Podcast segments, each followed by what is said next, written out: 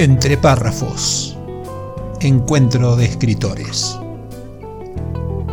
Un podcast orientado a la literatura, a la comunicación y a la difusión de las letras, sin solemnidades ni contracturas. Reportajes a escritores de habla hispana, audiocuentos, curiosidades, rarezas y temas de interés. Soy tu anfitrión, mi nombre es Marcelo Urbano periodista, escritor y por la gracia de las nuevas tecnologías, podcaster. Entre párrafos. La parte divertida de las letras. Hola, ¿qué tal? Hoy quiero regalarles un cuento completo de mi autoría, Los fantasmas de la memoria. Lo escribí a los 18 años y obtuve una mención de honor en el Premio Fortunato La Cámara. Se trata de un relato complejo, dividido en cartularios, requiere de cierta atención al detalle, espero que sea de su agrado.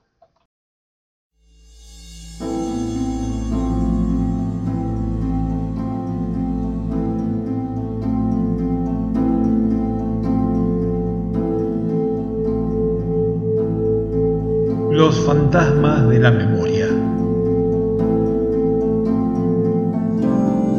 Cartulario primero ad hominem 1976 1. Supongo, supuso, que el instinto tripulaba su necesidad de negarse a la incertidumbre del pasado y su prudencia desde que recibió la copa de bronce corroído, repujada en la base y con un extraño escudo en el pie. La recibió por correo, como todos los demás sentenciados, en un paquete prolijamente envuelto cuya remesa podría haberle congelado la médula aún sin provenir de quien provino. Un muerto, anticuario como él, que falleció algunos días atrás como víctima de un extraño incendio. Sin embargo, leyó con resignación, como renunciando al futuro, ese nombre temible en la etiqueta. Alfonso Urquijo, dueño del local de antigüedades en la esquina de San Lorenzo y Defensa. Muerto, sí, como seguramente terminaré yo, se le ocurre. El anciano se quedó contemplando la tarde moribunda, pero amarrado una vez más con la mirada al recuerdo de Urquijo trayéndole la mala nueva. Sí, le dijo, esta vez me tocó a mí. Y desenfundó una reliquia que acababa de recibir por correo, del mismo tipo que por comentarios se enteró que habían ido llegando a distintos anticuarios que terminaron entre las llamas, por la vidriera, salpicada con una tenue neblina de óxido, se entregó a mirar la casa legendaria justo enfrente, cuyas puertas, de hojas marchitas, estaban canceladas por una cadena preventiva y a la que el barrio le fue atribuyendo miles de historias de este calibre, la desde siempre llamada Casa Delgada. Cerró, creo, cree, por última vez la persiana nefasta del local de antigüedades para entregarse a su suerte. No iba a esperar a que los fantasmas viniesen a buscarlo y convirtieran en cenizas todo lo que durante años fue su vida.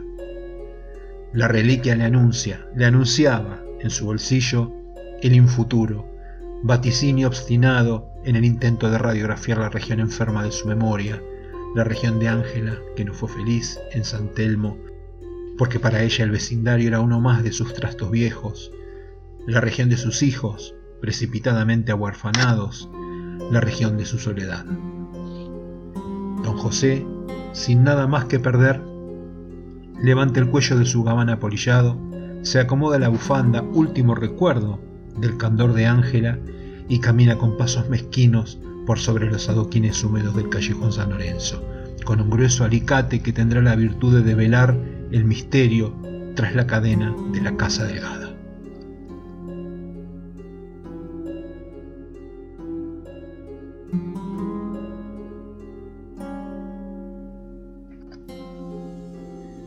Dos.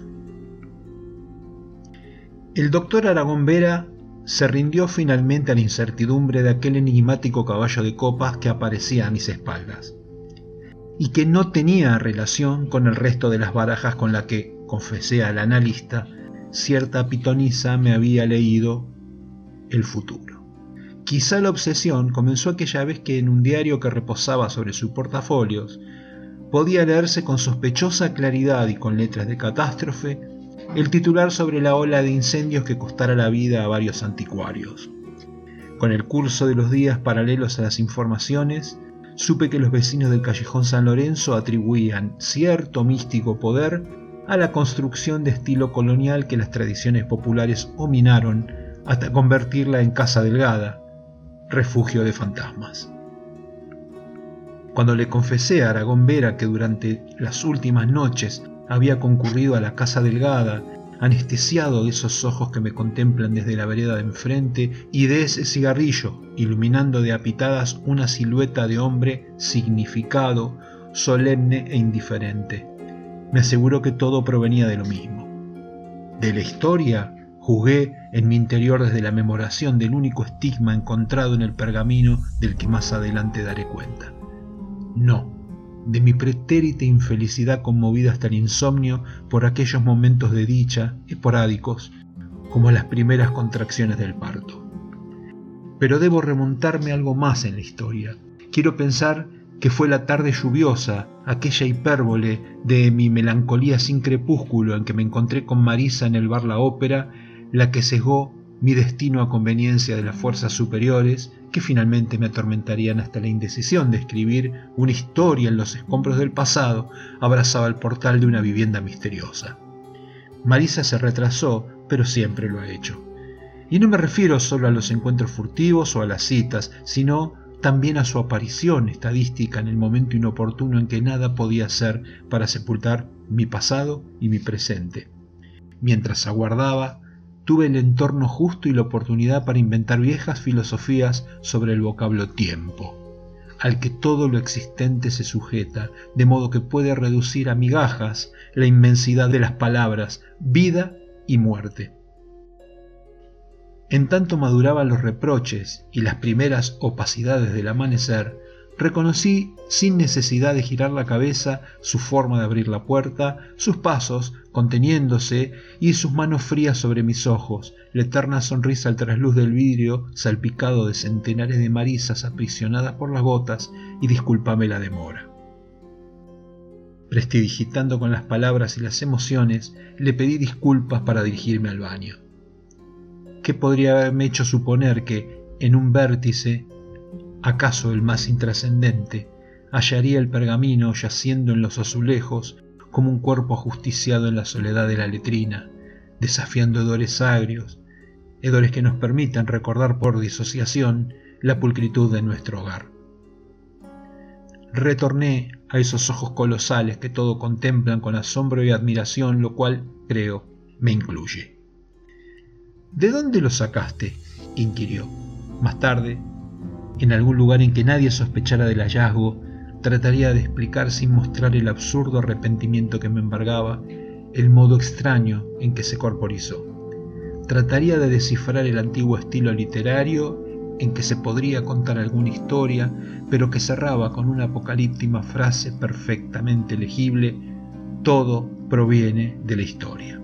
Debajo, un sello raro y enigmático sobre el lacre, que a la luz y con una poderosa lupa ponía en claro que se trataba de un escudo jesuita, más precisamente de la Orden de San Ignacio. ¿Cómo ocultar el estado de indecencia poseyéndome como discípulo de Satanás por el mero prejuicio de no ser absuelto por Dios en caso de no retornárselo al disgustado propietario a que con seguridad se le cayó de una carpeta y ahora lo estará lamentando como si pudiese causarle la muerte a alguien? Fue por eso que una mañana cargué el pergamino y retorné al bar La Ópera para ejercer la ceremonia de purificación de mi alma. Después de soportar a hombres fatigados rascándose la barbilla, tratando de hacer memoria, alguien se palmeó la frente y recordó a cierto sujeto medio loco que solía venir con arcanos volúmenes y misteriosos papeles, y se sentaba a la mesa de quien quisiera escucharlo. Decía que en San Telmo existe cierto lugar poblado de fantasmas vengativos.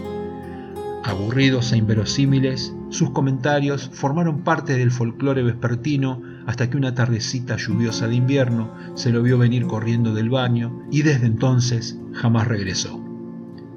Otro asiduo concurrente al bar terció en la conversación con un aporte que lo único que logró fue echar más incertidumbre. Lo encontraron muerto en el callejón San Lorenzo. 3. Pero esa copa fue solo una excusa. La tortura tenía cada mañana la voz calente de matices del cartero, cuyos ojos crepusculares y brillantes no razonaron jamás sobre la importancia metafísica de sus encomiendas. O eso creía don José, cuando lo veía pasar por la vereda y lo saludaba desde afuera rechinando como una bisagra herrumbrosa. Todo fue bien hasta que se tomó la costumbre de preguntarle cotidianamente por su esposa. Estoy cansado de decirle que mi esposa falleció el año pasado. ¿Qué quiere? ¿Martirizarme?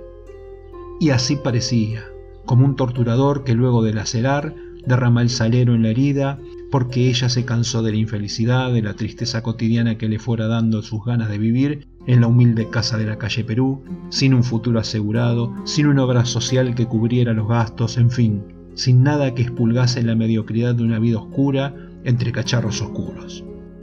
Yo también soy culpable, se dice a diario. No escuché sus lamentos, no atendí su enfermedad pensando que fingía una nueva treta para dejar de una vez por todas este barrio de Morondanga. Quizá por eso sus hijos jamás volvieron a hablarle.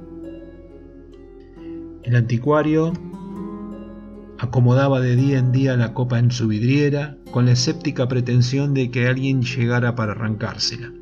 Hasta, tentado por la dádiva, la evaluó con un precio más bajo que una chapuza. Pero los trashumantes de San Telmo seguían disponiendo de vetustas lámparas, aguamaniles y palanganas, en desestima de la belleza esotérica de aquel intrigante objeto. Alcanzó a preguntarse si realmente no lo adquirían porque el precio exiguo no distara de la más burda imitación o después, sobrevaluada, tuviese la virtud de un fraude. Entonces fue a parar a un estante de su casa por un tiempo hasta inmiscuirse entre piezas ponderables y deslucidas y el retrato de su esposa. Pero cuando se habituó al despropósito, descubrió que era el momento de retornarla a la vidriera por profilaxis para deshacerse de su maléfico magnetismo de la forma que fuere. Don José llega hasta el umbral de la casa delgada, la más delgada del mundo, tan intrínsecamente similar a Ángela, sujeta como si fuesen sus hijos por dos casonas con arbotantes y archivoltas, de cornisas con modillones, aunque el conjunto es una torta vieja que se desmorona. Ya tiembla su pulso y se agita en la medida que acerca el alicate liberador de fantasmas perpetrados por la historia a la cadena que clausura las hojas del portal. Ya tiembla su pulso, como aquel domingo en que recibió por obra del destino el indicio que palpitaba igual que un faro indicándole la misteriosa procedencia.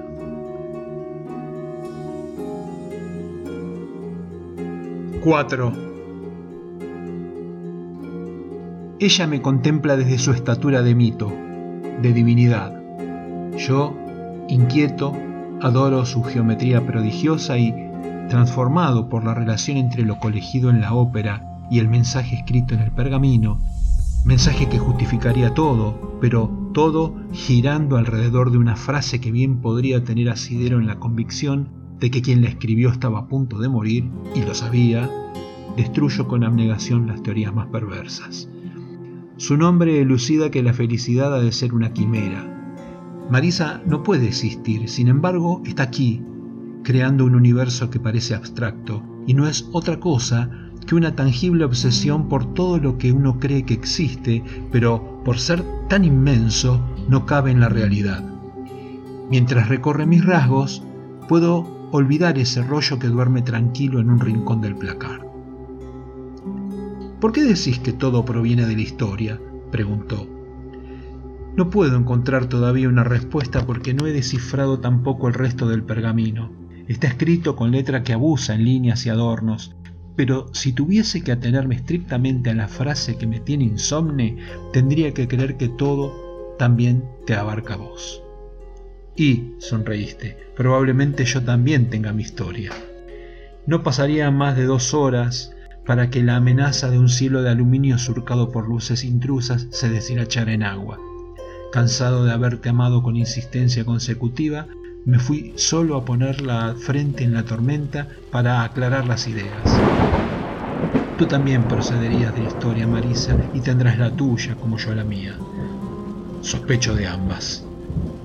Allí estaba yo mojándome taciturno como un árbol cuantioso cuando escuché el galope destemporizado de un caballo sin contexto, caduco hasta en el recuerdo, surcando los adoquines sin jinete, pero con una montura pretórica de objetos intrigantes que con la dificultad que supone una cortina de agua cada vez más impenetrable, tenían la apariencia de copas, bandejas y crucifijos, atados a los flancos, chocándose entre sí y emitiendo cierta música inolvidable. Salté a la calzada con la intención de encontrar al dueño, pero a sabiendas de que no lo hallaría. De pronto lo vi otra vez, con los ojos escondidos tras el humo de su cigarrillo, ojos fríos, inexpresivos, fisgoneándome sin sentimiento, ojos humedecidos, brillantes, fuera del paisaje en proporción al momento en que más arreciaba la lluvia y yo debía ser el único alienado capaz de caminar por la tormenta sin paraguas ni piloto, buscando al dueño de un caballo del siglo pasado. De inmediato recordé a la pitonisa, el caballo de copas que indicaba la baraja y el doctor Aragón Vera buscándole una explicación con algún argumento de Freud. Tenía que preguntarle al personaje si él también lo había visto para no sentirme un loco y no salir corriendo a casa aterrado. Antes de desaparecer tan misteriosamente como irrumpió en la naturaleza abrupta, arrojó su cigarrillo cerca de mí con la intención de distraerme, lo cual consiguió, mientras yo comprobaba que el cigarrillo era impermeable y su brasa no solo no se extinguía con el agua, sino que hasta parecía avivarse. Cuando logré quitar los ojos del prodigio, el hombre sin rostro ya no estaba. Allí quedé yo, solitario en medio de la calle, con una lluvia prodigiosa cercándome de agua, con el rumor de los charcos convirtiéndose en una sonata, entre tanto mi incertidumbre producía un vacío, desasosiego que abarcaba hasta mi alma.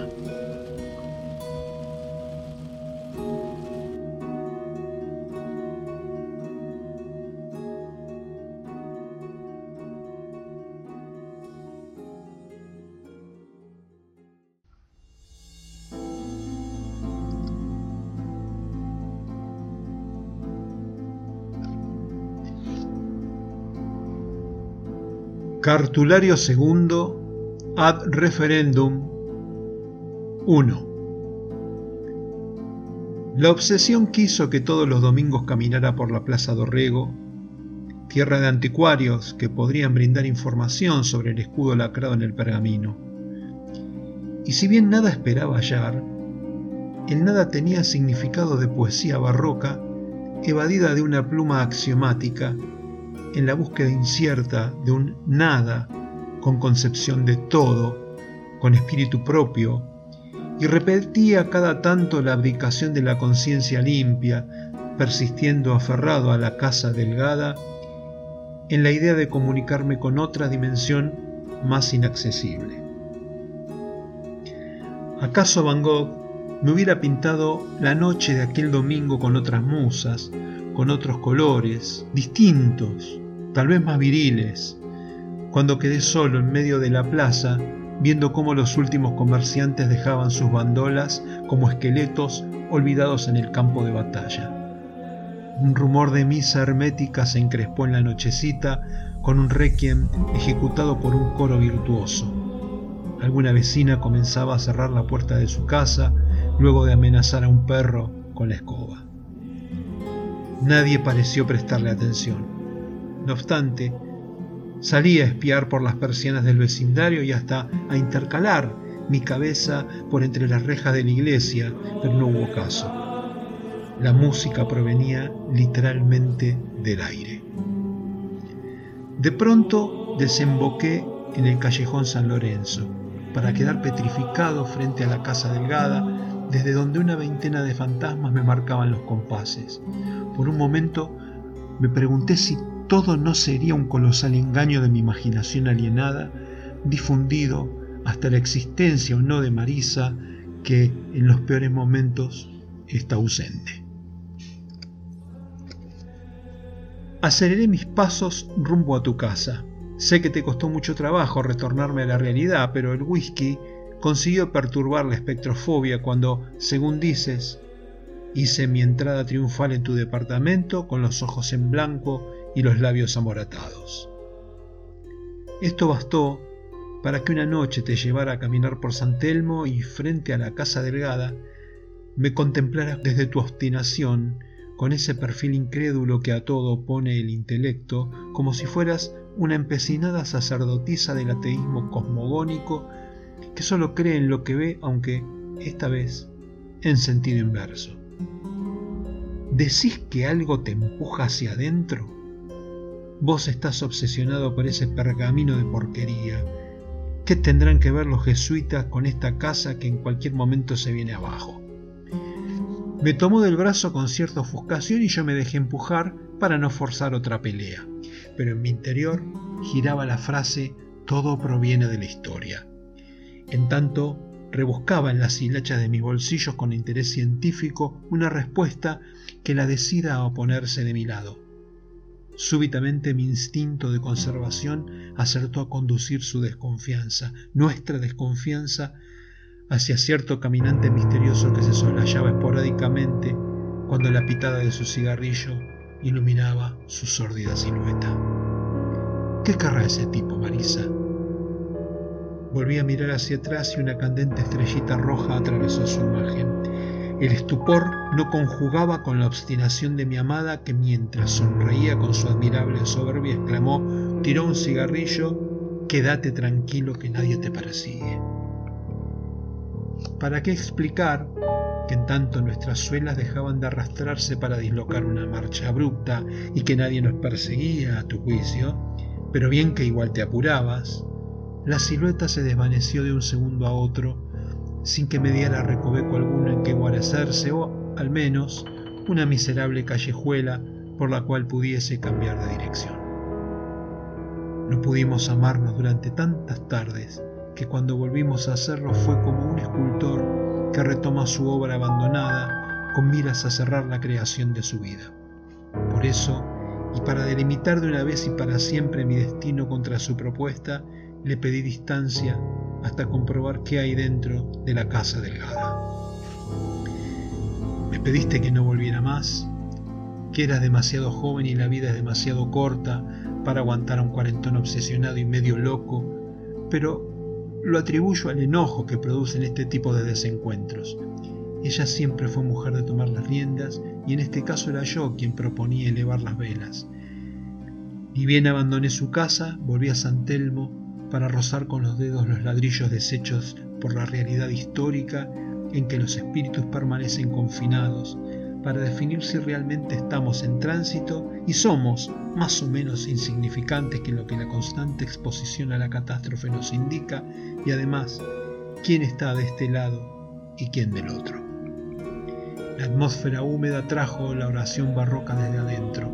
Una ráfaga de frío despeinó mis escasos cabellos y creo que recordé los ojos de Marisa atravesando la memoria ante aquello que pueda resultar letal. A mis espaldas una luz surcando la silueta que me persigue, un sobre todo conducido por un cuerpo sin rostro que estremece la sombra de San Telmo, fumando y esperándome. Algo me arrastra, me succiona y me pregunto si este centenario juego al que pertenezco no será la respuesta de mis células a las naderías que dictan las obsesiones. Extraño la felicidad que me quedaba tatuada con sus besos aún en las tormentas posteriores, cuando se quedaba dormida a mi lado y le daba color y forma a mi vida con los dintornos de sus labios labrados en mi cuerpo. Y sigo recorriendo este santelmo neblinoso como si las farolas coloniales que cercan de luz la casa delgada fuesen un hito en la tiniebla, un semáforo que habrá de alertar sobre ciertas ideas inermes y latentes. De pronto vi las llamas en el local de la esquina de San Lorenzo y Defensa. Sabía de antemano que a un costado estaría fumando su cigarrillo infinito aquel hombre que no tenía rostro y que cuando se percatara de mi presencia arrojaría la colilla al mismo tiempo en que comenzara a alejarse, aunque esta vez, por error acaso, por premeditación diabólica, dejando caer un indicio de su identidad que el viento, ahora abrasador, trajo hasta mis pies. Era la tarjeta de cierto local de antigüedades con domicilio a pocos metros de allí, para ser más preciso, frente a la casa delgada. 2. Ese domingo enarboló su ansiedad desde temprano, como si la negligencia y la curiosidad configuraran un antiquísimo camafeo que va a ser regateado a modo de retazo colonial. Abrió el local para los buscadores, como siempre en los últimos tiempos, con la consigna de hallar alguno que le extirpase la copa que ya tiene la virtud de una maldición. A la mañana, luego de verlo insistentemente hurgar por entre las piezas menores, ese hombre de alrededor de cuarenta, de pronunciados golfos en la frente, se petrificó delante de la copa. Lo vio palidecer, heterodoxo, minifundista, alterando el paisaje de tal forma que los caminantes se distraían más en su extraño detenimiento que en cualquier pieza legítima. Don José se le acercó para preguntarle por qué la contemplaba con tanta admiración, a lo que le respondieron manipulando una tarjeta que pertenecía a su propio local y un raro pergamino a cuya margen izquierda germinaba un escudo lacrado idéntico al grabado en el pie de la copa. ¡Qué casualidad! exclamó el anticuario.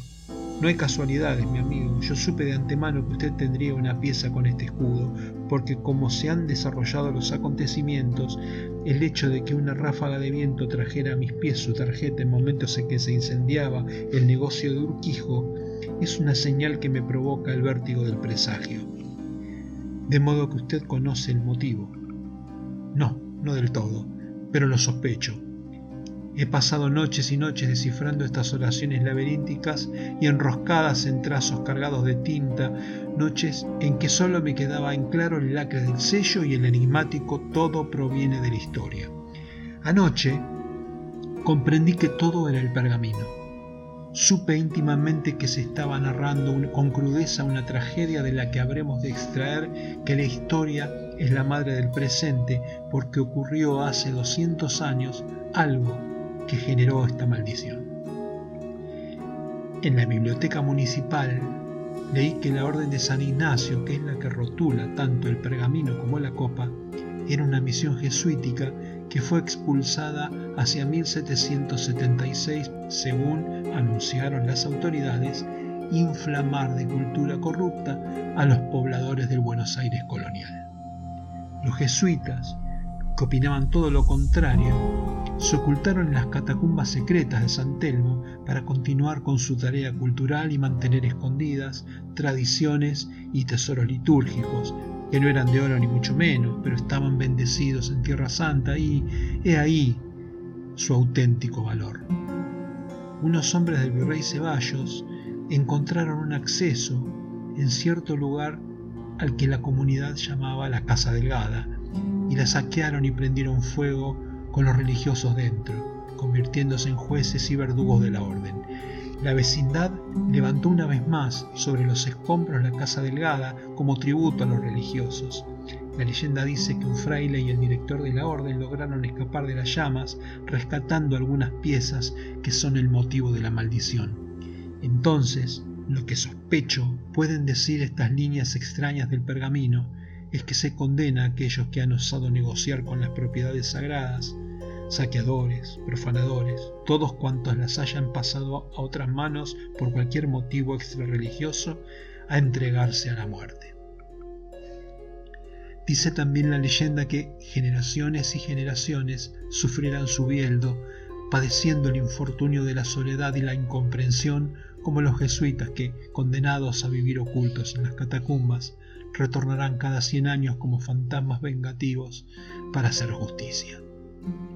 Esto habla a las claras de la maldad intrínseca del bien y quizá propugne la venganza como único medio capaz de mantener puro el espíritu. Entonces, la maldad, la ley del talión, es el lazo entre el pasado, el presente y el futuro. Yo he manipulado piezas como estas muchas veces, quizás todos los anticuarios cuyos locales se incendiaron también, pero usted salvo encontrar el pergamino, ¿qué pecado cometió? Me preguntaba lo mismo. Rebuscando en viejas fotos y cartas de la familia encontré indicios genealógicos en la gran aldea. Mi apellido es tradicional en Buenos Aires, y especialmente en el Buenos Aires del siglo XVIII. Quizá yo haya sido elegido para culminar este juego milenario que comenzó algún familiar allá en la historia y estoy atrapado, accidentalmente, en un laberinto prodigioso y mi destino sea el mismo que el suyo. 3. La casa delgada lo reclama y es Ángela. No sé, no sabe qué intuición orienta su brújula hacia ese punto boreal a media legua del riachuelo, mientras una vecina con la piel como una porcelana con tachaduras se sumerge en el zaguán dejando la puerta abierta. Se le impregna el paisaje, los autos estacionados en barranca, desalineados, el perro que saca la cabeza por entre las rejas para ladrarle algunas verdades premonitorias. San Telmo tiembla en la historia, mientras Pedro de Mendoza le navega el argumento, mientras el anciano encorvado y menudo, al borde del desalineo, corta la cadena eslabonada sin fin por un candado, tendida entre el dintorno hueco de la moldura repujada a la que el tiempo convirtió en agujero y el orificio por el que tendría que pasar el picaporte de la cerradura ausente. Contempla por última vez el frontispicio, el balcón con enrejado, una planta crecida entre los ladrillos que asoman por un vértice de la ventana, las huellas de la infinitud de los reboques descascarados, como todos estos centenarios fragmentos de aldea, y los medidores de luz, a la izquierda, símbolo paradójico con que la profanó el futuro. Baja por las escaleras hacia los sotabancos, ahuyentando telarañas y cucarachas. Lo sigue inadvertidamente el hombre que, por la mañana, le dio la certeza de culminar con su destino. Mientras comprenden que los fantasmas solo pertenecen a la memoria, la tiniebla los embosca de metro en metro al conjuro de las ratas estrepitosas que se van alimentando de lo que encuentran. Han descendido por fin hasta el refugio y, mientras sus ojos se habitúan a la oscuridad, que aquí dentro es densa como una pesadilla, comienzan a distinguir objetos brillantes musgosamente brillantes, alineados en un repentino anaquel de madera desquiciada que van cobrando forma de reliquias jesuíticas. Don José comprende que se quedará a morir, que es Ángela, casa delgada, quien lo reclama desde el recuerdo y supongo, supone, que todos los acontecimientos ocurrieron en la región enferma de su memoria como excusa que justifique su infortunio. Mientras tanto escucha, porque es lo único que se le permite hacer, una carrera precipitada a sus espaldas, un insulto allá arriba, un portazo, el ruido de la cadena que vuelve a cancelar las hojas marchitas del portal y el fuego crepitando en la vereda de enfrente que condena a su propio local a formar parte de la historia. El otro hombre alcanzó a huir, enloquecido por las circunstancias, hacia algún lugar donde se le permite clarificar sus pensamientos.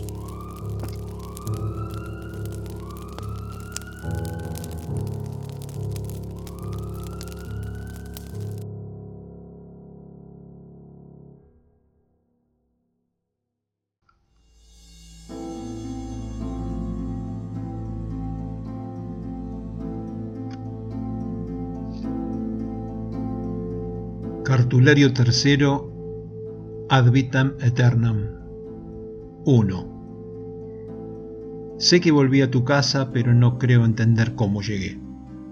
En todo caso, mis condiciones habrán de instruirte sobre la perversa predisposición a la catástrofe con que los hombres infelices atraviesan su existencia. ¿Cómo no explicarte antes de que me quites de encima como se quita la caspa del hombro, que mientras conducía mi alma por los sotabancos de la casa delgada, detrás de don José, desafiando la orfandad de los cuidadores que aseveraban la clausura eterna de las puertas, conocía de antemano mi destino. Huí, sí, como un cobarde. Desde la esquina cenicienta del local de Urquijo, un cigarrillo alumbraba de apitadas el rostro vacío de mi analista, que volvía a poner la cadena en la puerta inmemorial. 2. lo encontraron abrazado a una columna como a la historia, su propia historia. Dijo su esposa que una tal Marisa lo tiró en su casa totalmente alienado. No confesó que era su amante, pero no hacía falta y, tampoco se tomó el trabajo de atisbarlo. Tantas veces retornó borracho perjurando que no se iba, que no tomaba la tremenda decisión porque estaban los chicos, que ya nada la conmovía desde mucho tiempo atrás, desde que creía en la felicidad. Pero la felicidad es una fantasía y a decir del doctor Aragón, cuando alguien es tan desventurado, busca algo, llámese Marisa o Casa Delgada, que remoce sus poros y le dé esa sensación de estar vivo. Pero es solo un analgésico. Por dentro, como una raíz perniciosa, crece la verdad a pesar de cualquier intento de confusión. Su marido encontró una excusa, le dijo, pero lo persiguió su conciencia, su rebatible verdad de ser infeliz con la persona con que menos quería hacerlo, que es la madre de sus hijos. 3. De tanto ir y venir con encomiendas, el cartero de los ojos crepusculares y brillantes tiene la fisonomía de una calecita que va y va y nunca llega. Y mientras le saca lustre con el aliento a su antiguo crucifijo, piensa que todos somos San Telmo, una inmensa casona que alberga todavía pedazos de la historia como él, que una vez fue fraile, o como el doctor Aragón Vera, que dirigió la orden durante dos siglos. Apure, Fray Lorenzo, que el centenio culmina, exclama con premura, y ya le está ordenando envolver prolijamente la pieza menor que tiene en su mano para remitirla a otro anticuario de la zona, el antepenúltimo, al cual, para disuadirlo en sus actitudes, para que entienda el mensaje y que por propia voluntad concurra a alguna iglesia a donar la encomienda, en fin, para salvarle la vida, le pondrán como remitente la dirección del local de don José, que ya es ceniza.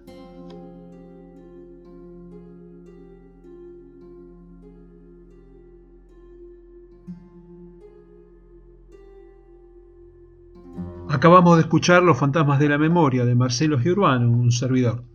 Nos vemos pronto.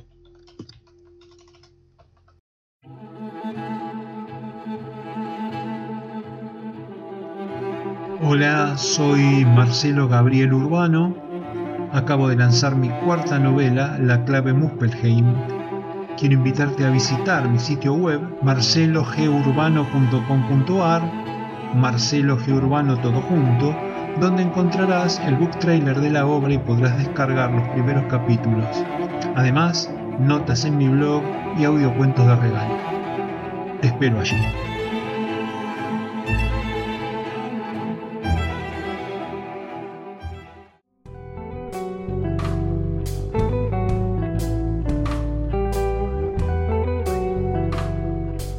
Entre párrafos. La parte divertida de las letras. Nos encontramos todos los jueves y durante la semana avances, lecturas y muchos párrafos para compartir. Los espero la próxima.